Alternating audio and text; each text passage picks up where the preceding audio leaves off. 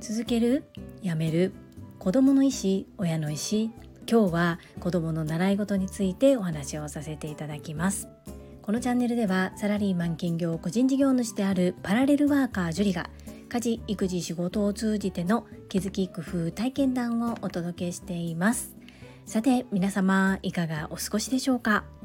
本日も本題に入る前に告知一つと私の大好きなボイシーチャンネルをご紹介させてください。まずは告知です。7月29日土曜日兵庫県西宮市勤労会館大ホールにて株式会社新規開拓代表取締役社長朝倉千恵子先生の講演会が開催されます。会場13時開演14時そして16時終了予定となっております。一般参加費用は3000円。後日のご案内で VIP 席の準備をしております。お申し込みサイトはいよいよ来週オープンとなります。今回看護職の方々をメインに行う講演会ですがお話をくださる朝倉千恵子先生が20年前から開催してくださっている女性専用の営業塾トップセールスレディ育成塾塾生の方々そしてトラファミリーの方そのお知り合いの方はご参加が可能となっております。どちらのコミュニティにも属していないよっていう方もしご興味ありましたら私ご紹介することが可能です。ご連絡いただければと思います。どうぞよろしくお願いいたします。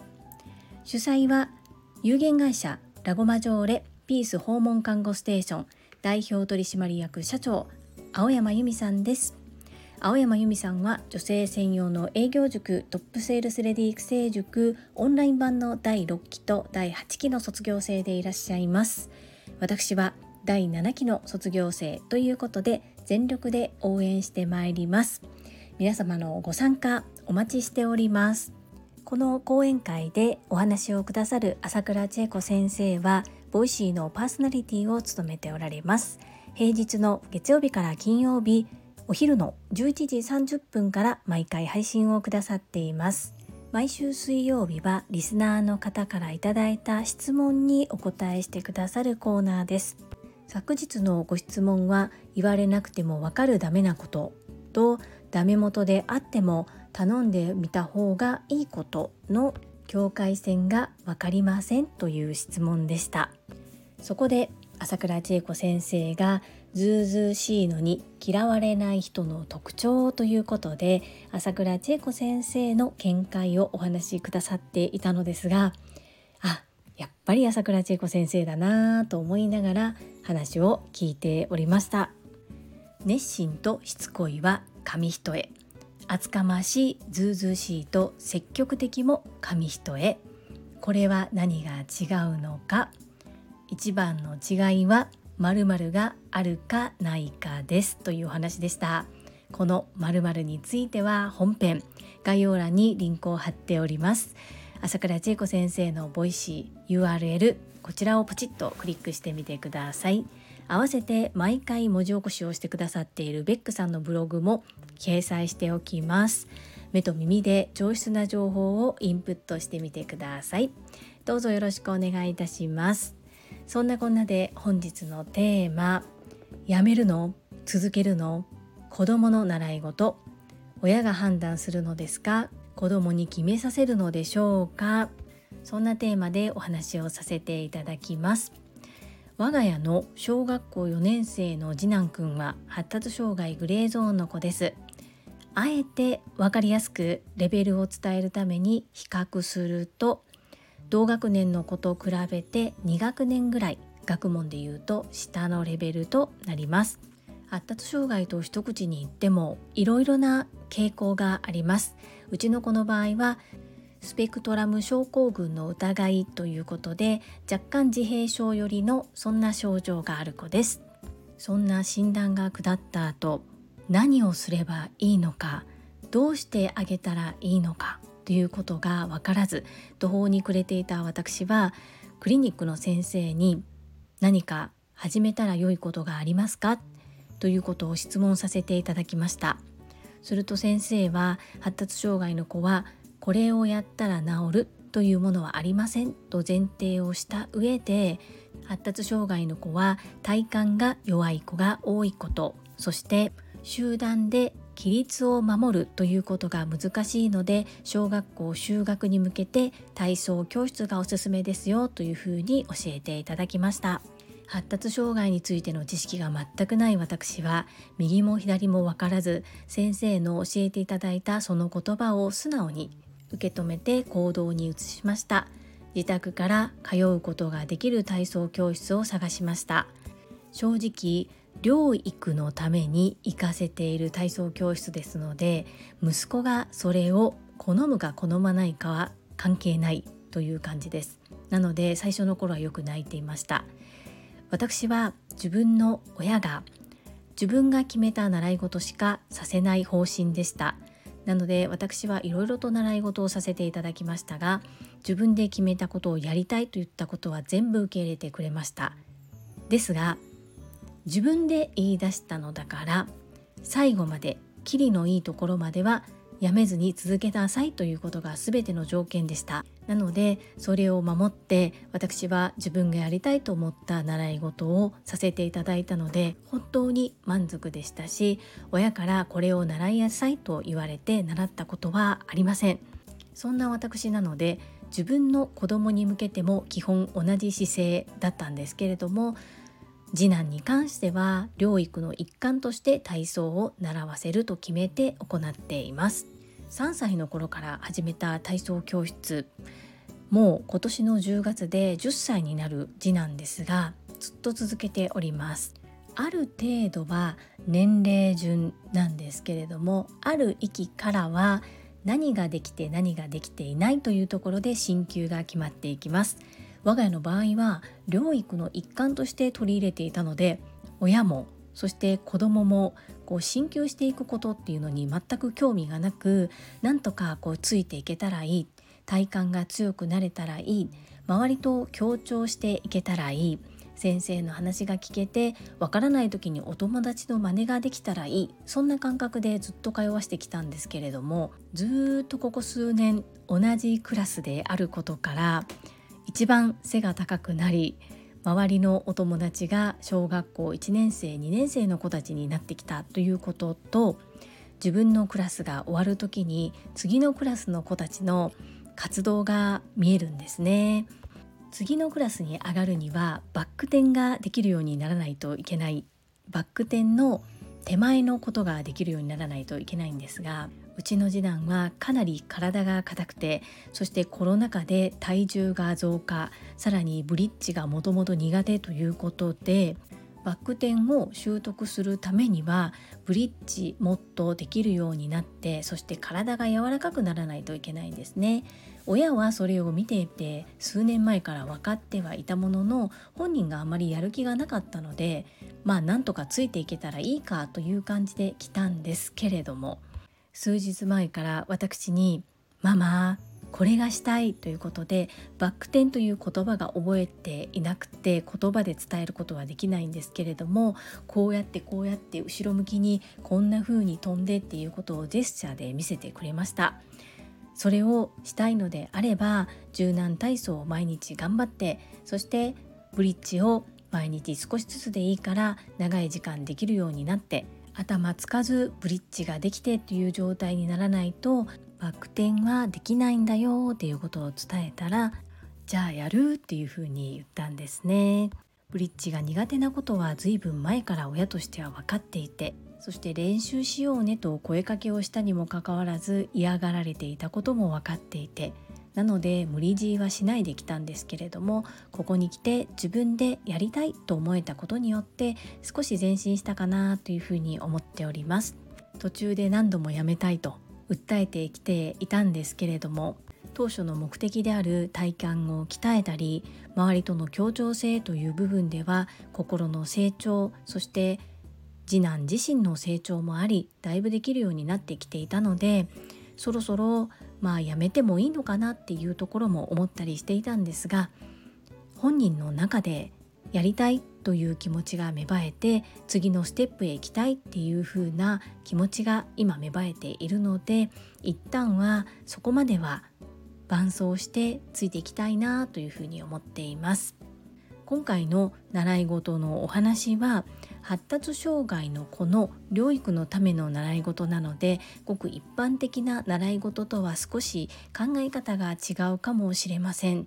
ですが何の目的でそれをするのかさせるのかっていうところははっきり明確に持っておいた方がいいのかなというふうに思います例えば長男は本当にいろやってます水泳インラインスケートプログラミング空手もやりましたし次男に比べると本当にたくさんの経験をしているなと思います。他にもいくつかあるんですけれども全て自分でやってみたいと思って行ったことですね。なのでそろそろ次男にも何かこれやりたいっていうものが芽生えた時には次男の思うように一度させてみてあげたいなそんな風に思っている今日この頃です。本日は子供の習い事自分で決める親が決める。いつやめるの？親の都合ですか？子供の都合ですか？そんな話をさせていただきました。この配信が良かったと思ってくださった方はいいねを。そして継続して聞いてみたいなと思ってくださった方はチャンネル登録をよろしくお願いいたします。そして皆様からいただけるコメントが私の励みとなっております。とっても嬉しいです。コメントをいただけたり各種 SNS で拡散いただけるととっても私喜びます。どうぞよろしくお願いいたします。ここからはいただいたコメントをご紹介いたします。第655回仲間オンラインで出会いリアルで会えました。にお寄せいただいたメッセージです。ST のまみさんからです。樹里さん素敵な配信ありがとうございます。泉さんと一緒にたくさん準備してくださり感謝です。樹里さんのおかげさまで楽しかった思い出がまた蘇ってきました。素敵な皆様にお会いできて幸せでした。今回お声掛けくださり本当にありがとうございました。ST のまみさんメッセージありがとうございます。とっても楽しい回でしたね。ST まみさんとは少し席が離れていたんですけれどもそれでも皆さんととても楽しく有意義な時間を過ごせたこと本当に素敵な思い出となりましたお忙しい中、土曜日、お時間を作ってくださってありがとうございます。続きまして、泉さんからです。ジュリアーノ、リアルであったあの日が昨日のように思い出されます。ハート。マミピのアルコール解禁が一番の大収穫でした。集合場所から移動する時はいつも緊張してドッキドキだけどビールが来たら一気に同窓会的な笑い。あの瞬間が大好物です。お店のホスピタリティについては私たちのお願いを受けてくださってたらこの素敵なお祝いはできなかったと今になると思うね。すべてがオールオッケー。素晴らしい時間でした。ジュリアーノはやっぱりめちゃくちゃ優しくて彩色兼備で何回会っても見とれます。アン・ハサウェイ。イズミーなメッセージありがとうございます。本当にマミピが足を怪我してから大阪での出張の間アルコール一滴も飲まれてなかったのでこう、ね、私たちは飲み放題のある店を選んでいたこともありどうなのかな？お酒飲めるのかな？でもなまあ飲めなくてもいいよねとか言いながら行ったんですけれどもまさかのその前日に解禁してましたね。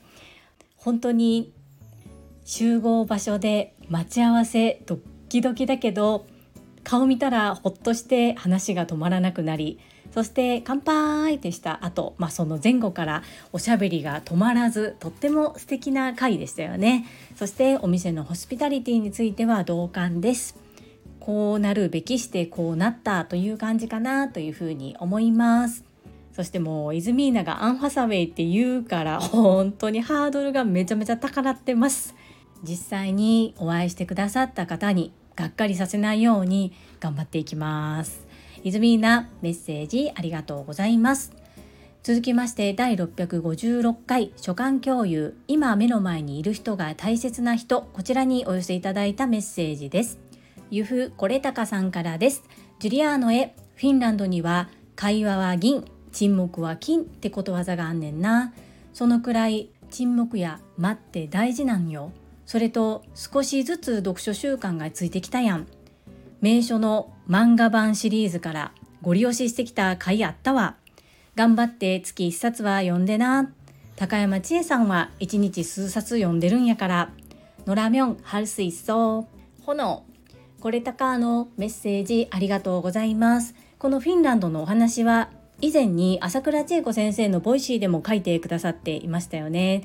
こういった話があるということを頭の片隅に置きながらも実際に会話になってこう間や沈黙があるとやはりまだ若干焦ってしまう自分がいるなそんな風に思います。そうですよね。漫画本のシンクシビリティから始まった私の読書ですがまだ月1冊という目標には達成していないものの1日1分最低読書は行うということは継続できています。これ高野のおかげです。ありがとうございます。そしてそう天才彩色兼備高山千恵さん。1日数冊すごいですよね。そして YouTuber でもありメルバが発行されたりいろんなグループを運営されたりと本当にどこにそれだけね時間があるのかと思うぐらい時間管理に本当に長けている方なんだろうなっていうふうに思いますそして合間合間で挟んでくる韓国語ありがとうございます많이도와주셔서감사합니다ごまおよあんにょん続きまして石垣島のまみさんからです樹里さんこんばんは石まみですコーチングをする前に人として相手に寄り添えるかうわーこの部分何度も聞きました これコーチングだけじゃないですね。接客業もそう部下育成もそう恋人同士でもそう全てに当てはまりませんか？早速ルーキー手帳に記しましたよ。そして人として寄り添っている代表。樹里さんが代弁するからこそこれまた響くんだよね。マミピー素敵なメッセージありがとうございます。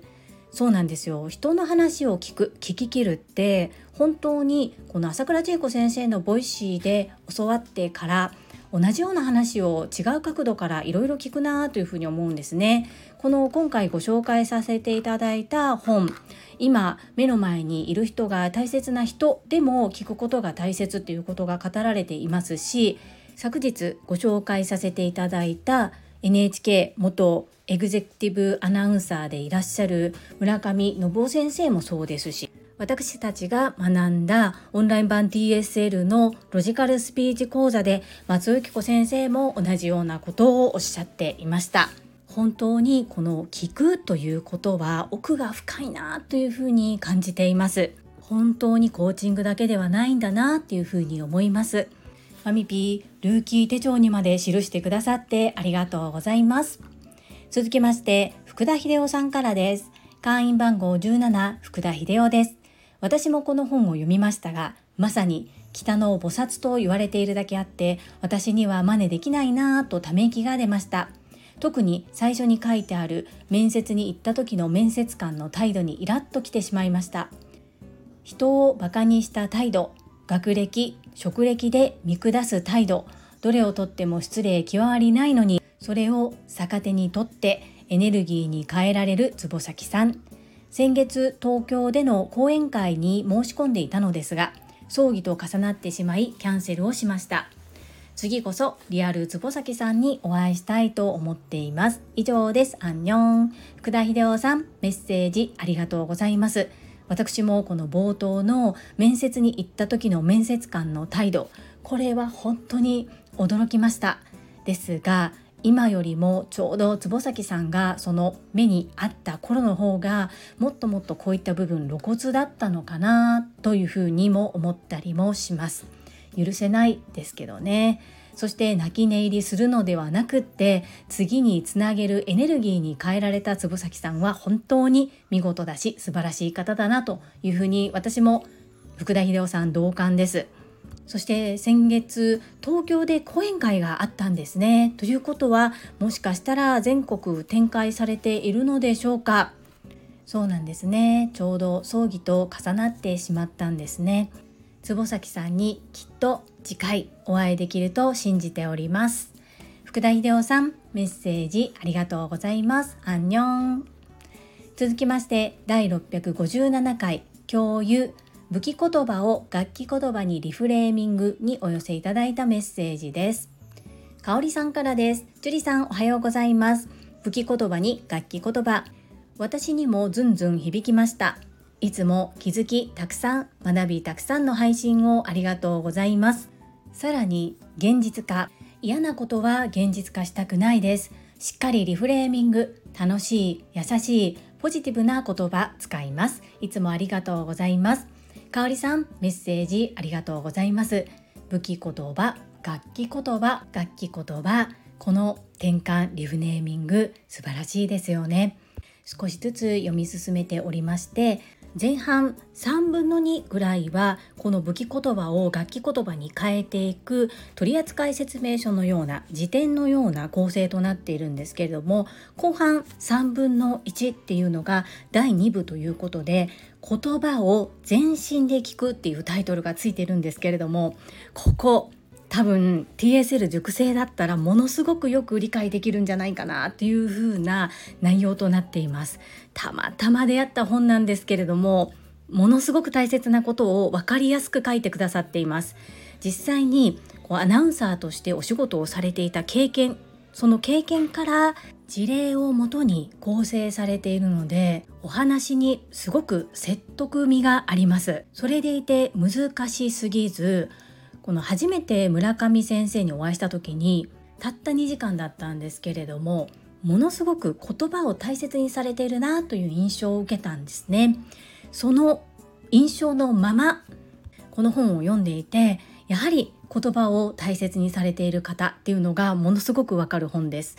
読書嫌いの私が本について力説しているあたりが本当に自分を客観的に見て笑ってしまうんですけれども今回のこの配信に対しても皆様結構反応をいただけていてとっても嬉しく思います。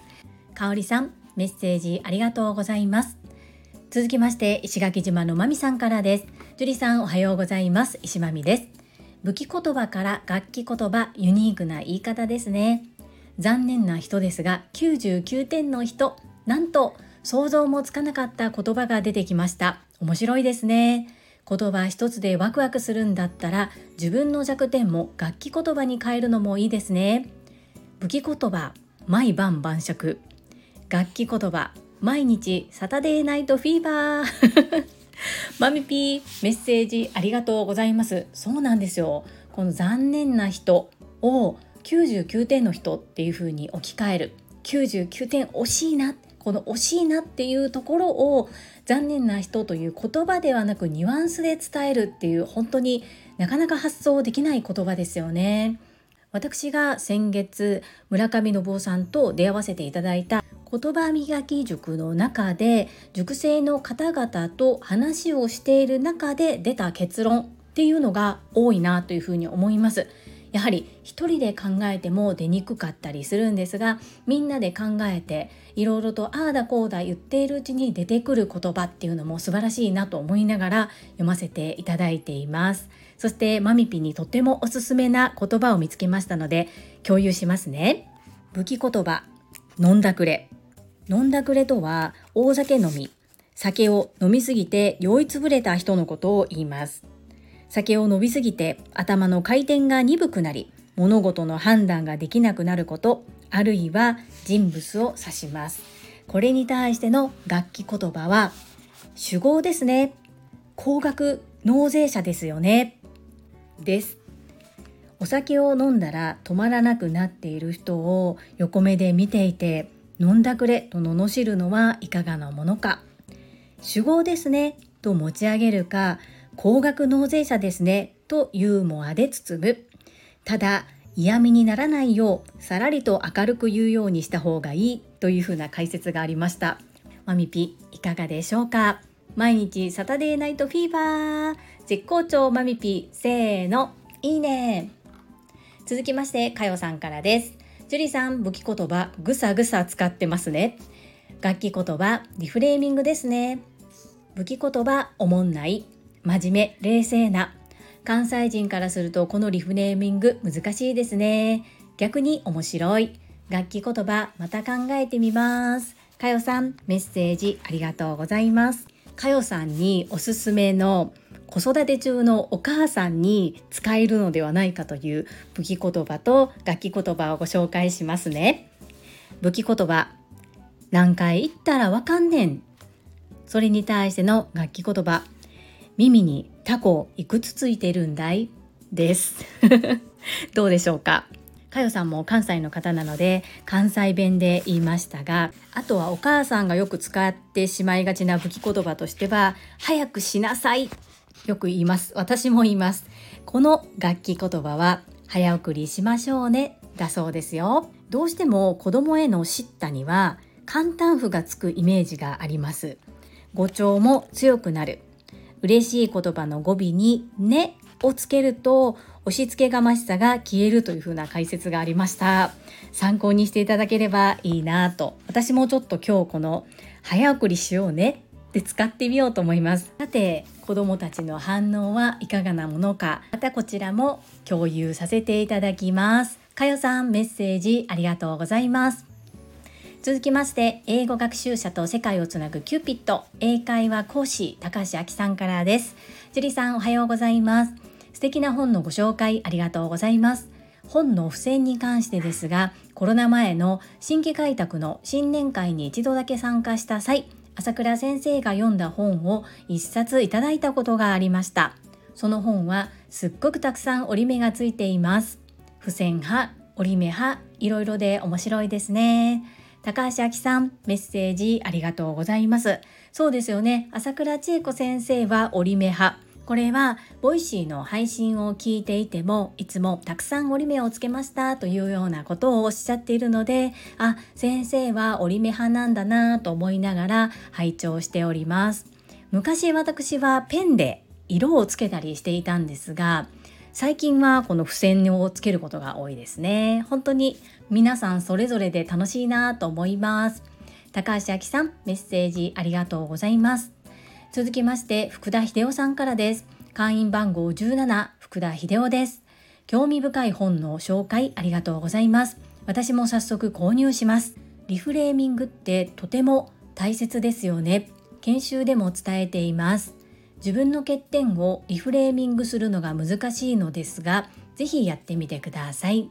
欠点を欠けている点として捉えるのではなく欠かせない点として捉えることが大切なんですよね。欠かせない点だと個性になりますからね。以上です。アンニョン。福田秀夫さんメッセージありがとうございます。この本を読み進めていると感じたんですが私が言うのも大変恐縮ですが福田秀夫さんのような講師業をされている方には本当におすすめの本だと感じました。文字数も少なくってさらっと読めるので本当に手元に置いておいて教科書的辞書的に使えるのではないかというふうに感じております。そして以前福田秀夫さんとこのメッセージのやり取りの中で私には突出したものがないんです。秀でたものがないんですっていうふうにお話をしたところ突出した特技がないところがそれが自分の良いところだという言い方もあるよっていうことを教えていただいてすごく心が軽くなったんですね。なのでたまにこう特技とか聞かれた時にそのように私も真似させていただいて答えるようにしています。欠点を欠けている点として捉えるのではなく欠かせない点として捉えることが大切欠かせない点だと個性になる本日も素晴らしいメッセージありがとうございます。続きまして、ゆふこれたかさんからです。ジュリアーノへ、おう、連日にわたり本の紹介案、ほぼコッティさんになってきてるやん。ちょっぴりだけ褒めるとさ、ジュリアーノは読書習慣ないくせに言語化能力が人並み以上あるやん。せやから読書することで表現力、語彙力、比喩力を身につけるとこいつすごくなるわ。って思っててん。昔からの本読まへん人間は字読めへん人間と同じやで。って言っててん。まあのれんに腕押しやったけどあ組織論の本読めてんの。あれは最強やで。それと長男さんには村上龍の13歳からのハローワークがえんとちゃう？とない。これたかのメッセージありがとうございます。そう読書家のこれたかのから幾度となくこの本ええでめっちゃ読みやすいでというふうに 紹介いただいたりもしてたんですけどへえすごいね。今度また機会があったらみたいな感じでめちゃくちゃスルーしてたんですよね。いやそんな時間ないし読書嫌いやし苦手やし無理やしみたいなもう本当にできない言い訳ばっかり探してたなって今思えば本当に思います。申し訳ありませんでした。そして私に推薦してくださった組織論の本が2冊あってカモメになったペンギンは読み終えたんですけれどももう1冊がもうね気合入れて読まないと無理やなっていうふうに思っていましてザ・チーム5つの法則ですよね。まっさらな状態で綺麗に置いてあります。今こう私の中で7月29日の青山由美さんのイベントを成功させることっていうのが最重要課題となっておりますので割とさらっと読める本ばかりを手に取っているように思います。7月29日以降は私の環境もガラリと変わる予定となっているのでいろいろな意味でゼロからのスタートということで8月から読ませていただきます。こちらで宣言します。本腰入れて読まないと多分理解が追いつかないなというふうに思っています。長男へのおすすめ本もご紹介くださってありがとうございます。探してみますね。これたかのメッセージありがとうございます。続きましてたまみさんからです。樹里さんこんにちは。娘が小学生の頃チクチク言葉とポカポカ言葉という言い方をしていました。可愛いなぁと思っていましたがリフレーミングを学んだ今新たな切り口でチクチクをポカポカに変えることができそうです。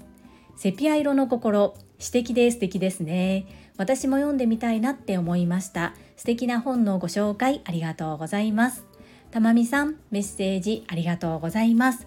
この子供に分かりやすくするためにチクチク言葉とポカポカ言葉という表現素晴らしいですね。私も息子からチクチク言葉について聞いたことがあるなということを思い出しました。そうこのセピア色の心私もうわ詩人というふうに思いました。そして先ほどから何度かお伝えしているんですがこの本ものすごく読みやすいですしすごくためになります。本当に一家に1台手元に置いていけばいいのではないかというふうに思ってしまうぐらいたまたまこう表紙を見てタイトルを見てたくさんある村上さんの本の中からこうオンラインでポチッと購入したので中身まではしっかり見ていなかったんですけれども買って大正解だったなというふうに思います。玉美さんも TSL で学ばれたりロジカルスピーチ講座を受講されているのでおそらくうんうんわかるわかるっていうふうに思ったりあそっかあの学びがこういうことなのかっていうことが腑に落ちるのではないかなというふうに思います。TSL だけしか受講していない私でもそうなのできっと玉美さんだったらものすごく腑に落ちる言葉がたくさんあるのではないかなっていうふうに推測いたしますよかったら手に取って読んでみてくださいたまみさんメッセージありがとうございます。最後にほめほめドッグトレーナーゆかさんからです。樹里さん村上信夫さんの書籍のご紹介ありがとうございます。村上信夫さんには樹里さんの635の配信でとても興味を持ち言葉磨き塾私も都内で開催があれば参加したいと思っています。書籍も樹里さんのご紹介が上手でとても興味を持ちました1分読書頑張ります炎ゆかさん、メッセージありがとうございます。わあ、私の配信から村上信夫さんの書籍、そして言葉磨き塾にも興味を持ってくださったんですね。ありがとうございます。宝塚の樹里さんの紹介というふうにおっしゃっていただいたら話が通じるかなというふうに思います。そしてゆかさん、この本であれば1分読書しただけでもとてもためになりますというか多分ハマってしまって1分では止まらないのではないかなというぐらいすごくこう心に刺さるし面白い本です。ぜひよかったら手に取って読んでみてください。ゆかさん、メッセージありがとうございます。はい、いただいたメッセージは以上となります。皆様本日もたくさんのいいねやメッセージをいただきまして本当にありがとうございます。とっても励みになっておりますし、ものすごく嬉しいです。心より感謝申し上げます。最後に2つお知らせをさせてください。1つ目、タレントのエンタメ忍者みやゆうさんの公式 YouTube チャンネルにて、私の主催するお料理教室、ジェリービーンズキッチンのオンラインレッスンの模様が公開されております。動画は約10分程度で事業紹介、自己紹介もご覧いただける内容となっております。概要欄にリンクを貼らせていただきますので、ぜひご覧くださいませ。2つ目、100人チャレンジャー in 宝塚という YouTube チャンネルにて42人目でご紹介をいただきました。こちらは私がなぜパラレルワーカーという働き方をしているのかということがわかる約7分程度の動画となっております。概要欄にリンクを貼らせていただきますので、合わせてご覧いただけると嬉しいです。どうぞよろしくお願いいたします。それではまた明日お会いしましょう。素敵な一日をお過ごしください。スマイルクリエイター、ジュリでした。